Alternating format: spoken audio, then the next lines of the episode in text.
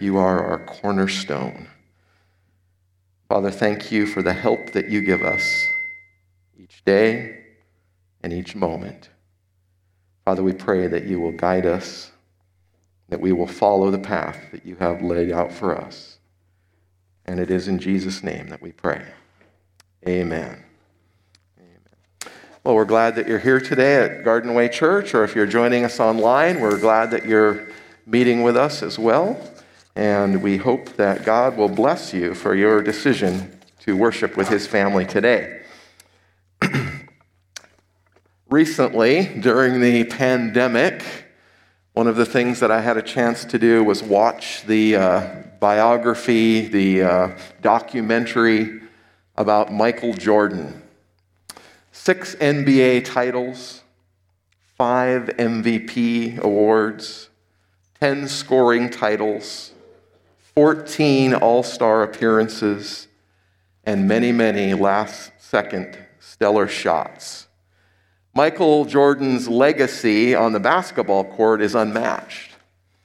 But for Michael Jordan, now in his 50s, life off the court really hasn't come to have the same accolades for MJ. The Hall of Famer during the uh, documentary that I mentioned stated, I would give up everything now to go back and play the game of basketball. Jordan used to have an insatiable drive to prove himself on the court. And he still has that kind of same intensity, but he just hasn't found full significance or security or satisfaction now that he's given up the game. When he travels, Mr. Jordan has a code name that's given to him by the private security team that accompanies him, especially on overseas trips. Their code name for him is Yahweh. And we understand that. That is God's name for the great I am. One ESPN writer who follows him closely says Jordan is used to being the most important person in every room he enters and going a step further in the lives of everyone he meets. People cater to his every whim. His self esteem has always been, as he says, tied directly to the game. Without it, he feels adrift. He has been running, moving as fast as he could, creating distractions and distance. In 2009, when he was inducted into the Basketball Hall of Fame, Jordan called the game of basketball his refuge, the place where I've gone when I've needed to find comfort and peace. Well, let me ask you a question. Where do you go to find comfort and peace? What is your refuge? Are you looking for peace through another person? A possession, a political position, or some kind of pleasure? Are you seeking your worth perhaps through your work? Have you ever noticed how many times people answer the question, How are you? with this phrase, Oh, I'm busy. I'm crazy busy. Maybe somebody will say, we, We've been going a hundred different directions for the last month. And it's almost like we need to, to validate our lives by letting people know how busy we are. That reminds me of a, a song sung by Archibald on Veggie Tales. Maybe if you've seen Veggie Tales, I don't know if you have, I've seen it a lot. Archibald has a song that goes, I'm busy, busy, dreadfully busy. You've no idea what I have to do. Busy, busy, shockingly busy. Much, much too busy for you. Sometimes when I bump into somebody at the grocery store or at the mall or somewhere in the community and they haven't been to church in a while, you know what the one, number one answer they give me is? Oh, we've just been so busy. Busy, busy, busy. Well, for our next message today in our series that we've called Don't Just Tread Water, we're going to look to a song about busyness and labor. So we're going to be in Psalm 127. We're looking at the first two verses, just the first two verses this morning. And I'd like you to join me in reading Psalm 127. Unless the Lord builds a house, they who build it labor in vain. Unless the Lord watches over the city, the watchman stays awake in vain. It is in vain that you rise up early and go late to rest, eating the bread of anxious toil, for he gives to his beloved sleep. Well, Psalm 127. You might remember that this psalm is one in a series of songs called the Songs of Ascent. We've talked about how Jerusalem was located on a high hill, and whenever someone traveled to the city, they would go up or ascend towards Jerusalem. And there are 15 songs of ascent, beginning in Psalm 120 and going through 134. And We've been working our way through these. These were songs when worshipers would head to Jerusalem for one of the three main Jewish festivals that they would sing together in groups as they traveled. Another interesting place where these songs were sung were by the Jewish priests, who were known to sing these songs as they walked up the steps of the temple in preparation to labor or work in the temple. They would sing a different psalm on each stair as they ascended up to the high place on the temple. And as then as we think about applying to, to us in a more general sense, this, this section of Psalms helps us to go up or to grow in our faith. Now, this particular psalm, Psalm 20, 127, is written by King Solomon. Now, you might remember that his father, David, King David, wrote about half of the Psalms. But Solomon himself wrote at least two of them that we're aware of. In 1 Kings 4, uh, in verse 32, where it's talking about Solomon's life, it talks about how he was a, a prolific author of proverbs and a songwriter. It says, He also spoke 3,000 proverbs, and his songs were 1,005. This song is one of those 1,005 songs. This particular psalm kind of reads like a proverb, with each phrase standing as a, as a memorable kind of a maxim, a statement. As I mentioned, we want to look at just the first two verses this morning. And, and the first step that we take when we want to study the Bible and we want to, is to read the passage. And we've read that passage already. The second step then is to make some observations. And so here's a few observations that jump out to me. The word unless, you see it up there in red. The word unless is used twice. And that word is a, uh, oh, uh, a word that is a word of condition, all right?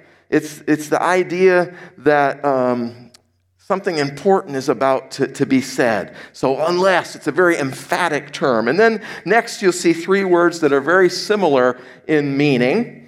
You'll see those words in. Uh, what color are they in? They're in green, all right? And we see the words build and labor and toil. Those are all words having to do with work. And, then I want you to notice the word vain.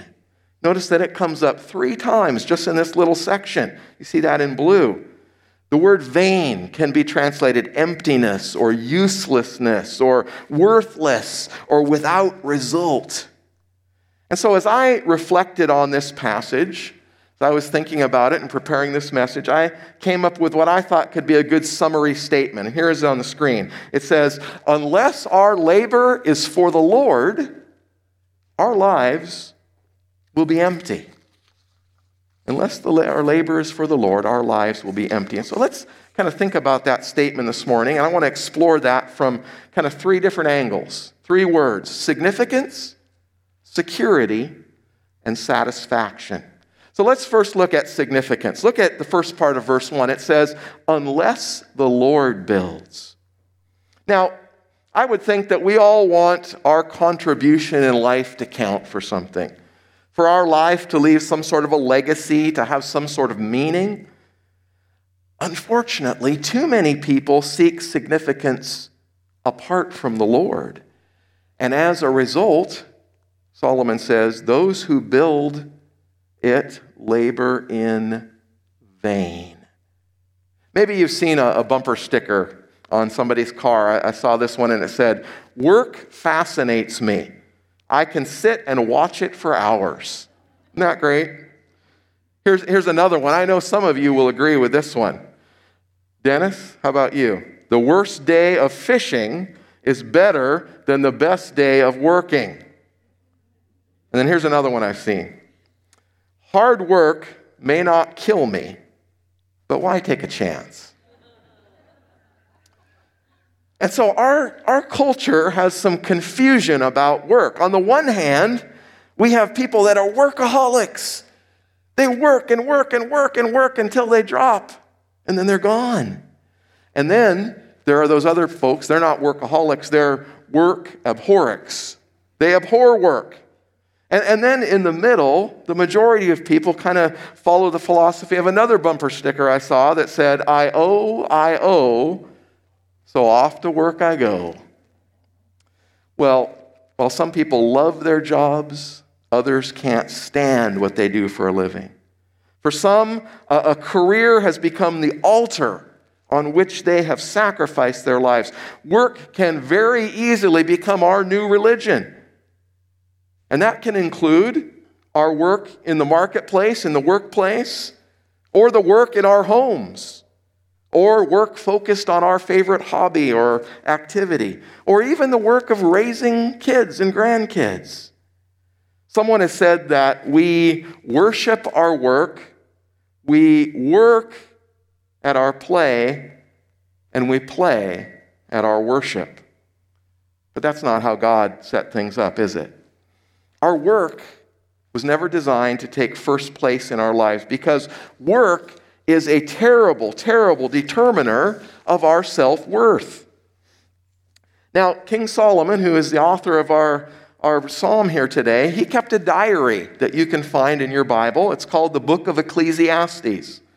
And in that diary, he came to understand that our work was never designed to meet our deepest needs.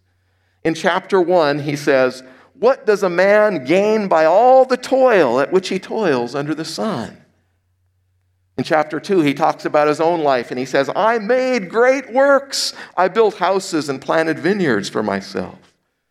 And then just a little farther in chapter 2, in verse 11, he says, Then I considered all that my hands had done and the toil I had expended in doing it, and behold, all was vanity and a striving after wind, and there was nothing to be gained under the sun. And so while we might get tired at our job, or maybe we're even tired of our job, the Bible teaches that work has an intrinsic value. And there's two reasons for that. First of all, God is a worker. Did you know that? God is a worker. That's how he first reveals himself in Scripture. In Genesis 1 1, it says that God created the heavens and the earth. And then in chapter 2, he calls that activity work. Listen to this verse in chapter 2 and verse 2. And on the seventh day, God finished his work that he had done. And he rested on the seventh day from all his work that he had done. And then, of course, we know that God didn't then just stop working, He kept working. In John chapter 5, Jesus, speaking about Himself, says, My Father is working until now, and I am working. And so, God is a worker. And then, secondly, we're called to be His co workers, His co laborers. In Genesis chapter 1 in verse 26, it says that man is to have dominion over the creation. And in chapter 2, it says that Adam was placed into the garden to work it and keep it.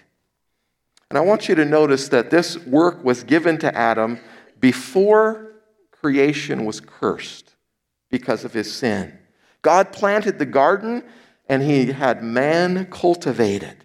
This was a partnership that God intends to continue on until today. God gives to us, and then we manage what we've been given. We're co laborers. In 1 Corinthians chapter 3, the Apostle Paul says, We are God's fellow workers.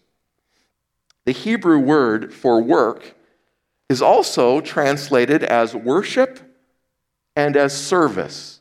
Isn't that interesting? Worship and service. So God has always intended our work and our worship and our giving to be a seamless way of laboring with Him. Adam worshiped God by doing work that he was given to do, and we do as well.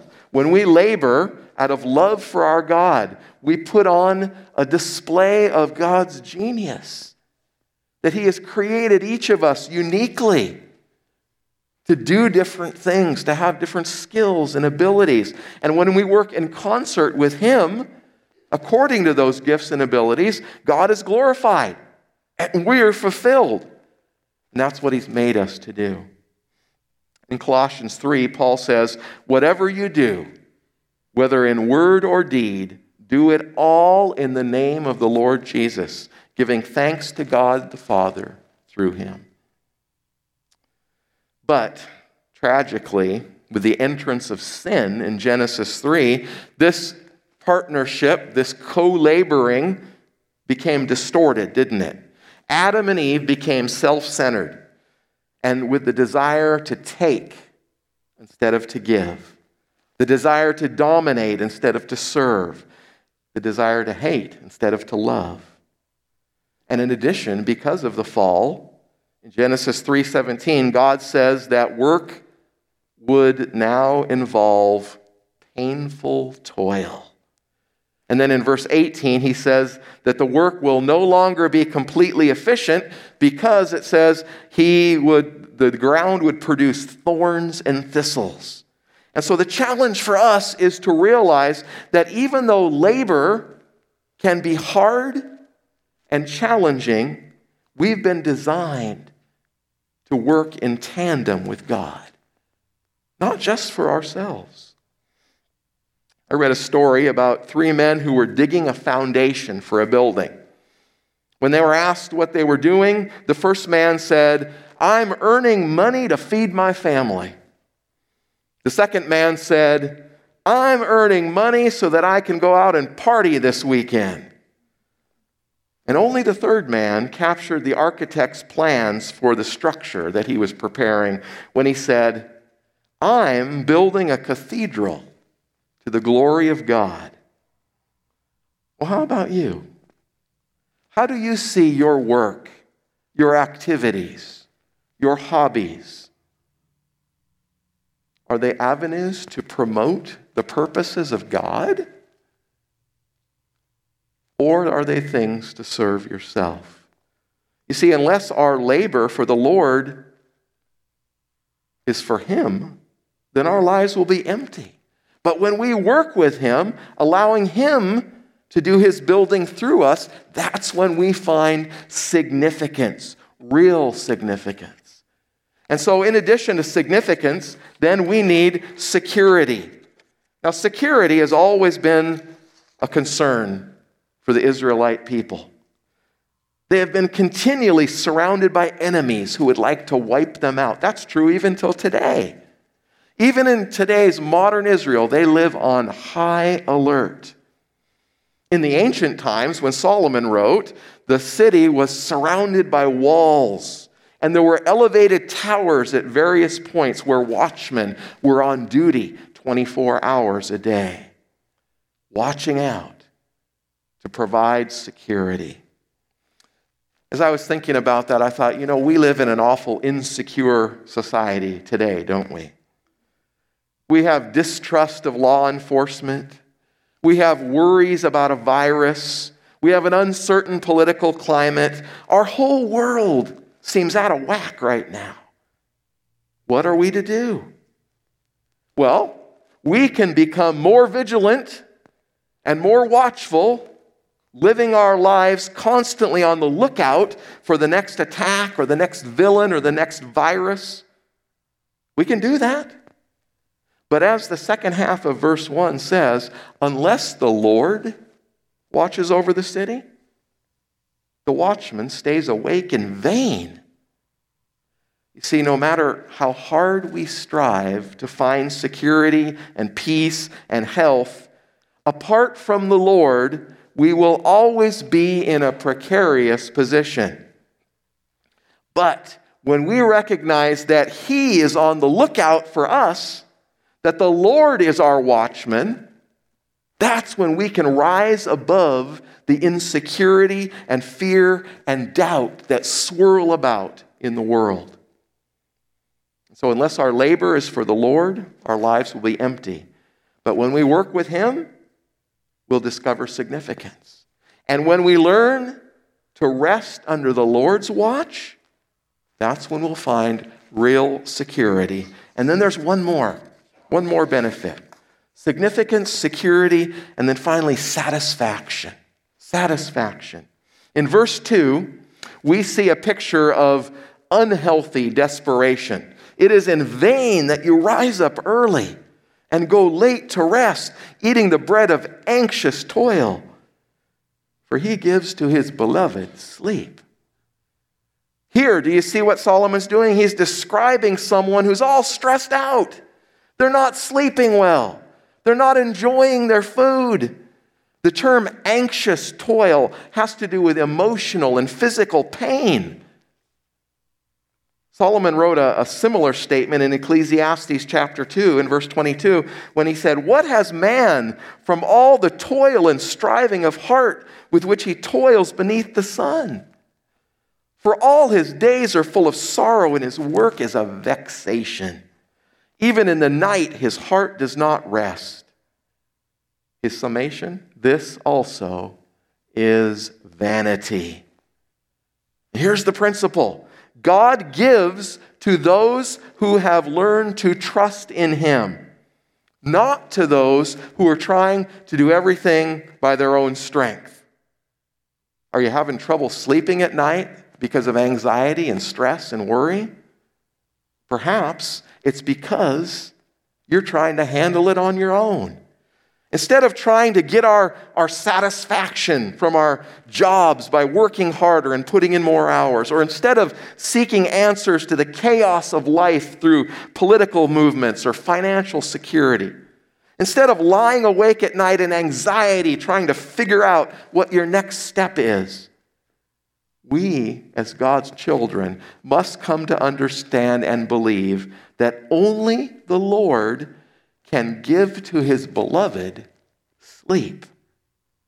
Solomon wrote in chapter 5 of Ecclesiastes Sweet is the sleep of a laborer.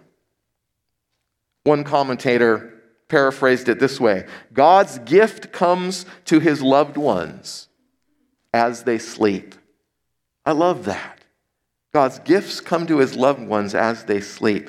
The psalmist reminds us in Psalm 4 In peace I will both lie down and sleep, for you alone, Lord, made me dwell in safety. So, unless our labor for the Lord is really for Him, then our lives will be empty. But when we labor for the Lord, that's when we'll find our significance, our security, and our satisfaction. I read a story about a dad who took his little girl to work. It was Bring Your Daughter to Work Day. And on the way there, his daughter seemed very, very excited. She was especially excited to meet his coworkers, and so he introduced her to each one of them. Then she watched him throughout the day, and then on the way home, they were driving, and the little girl seemed a little bit sad. The dad said, Honey, didn't you have a nice time today? And she said, Yeah, it was okay. But I thought it would be more like a circus. And her dad was a bit confused and he said, Well, sweetie, what do you mean? And she said, Well, you said you work with a bunch of clowns, but I never got to see any of them. Oh, like that. But you know what, folks? Those clowns that we work with, the clowns that we live near, the clowns that we go to church with, the clowns that we interact with on a daily basis. See, those people need us to do the work, the work of the Lord that has been prepared beforehand for us to do. And so here's your challenge for the week. Instead of seeing everybody around you as a bunch of clowns, see yourself instead. No, not as a clown, but see yourself as a missionary. A missionary cleverly disguised as an employee. You're a, a missionary cleverly designed as, a, as an office worker, or as a truck driver, or as a mill worker. You're a, a missionary cleverly disguised as a student you're a missionary cleverly disguised as a neighbor. And each of us are on a mission, laboring for the Lord. This is your work. This is your vocation, your calling, your task. And as you meet this challenge, my prayer is that you might find real, lasting significance and security satisfaction in the Lord. Let's pray together.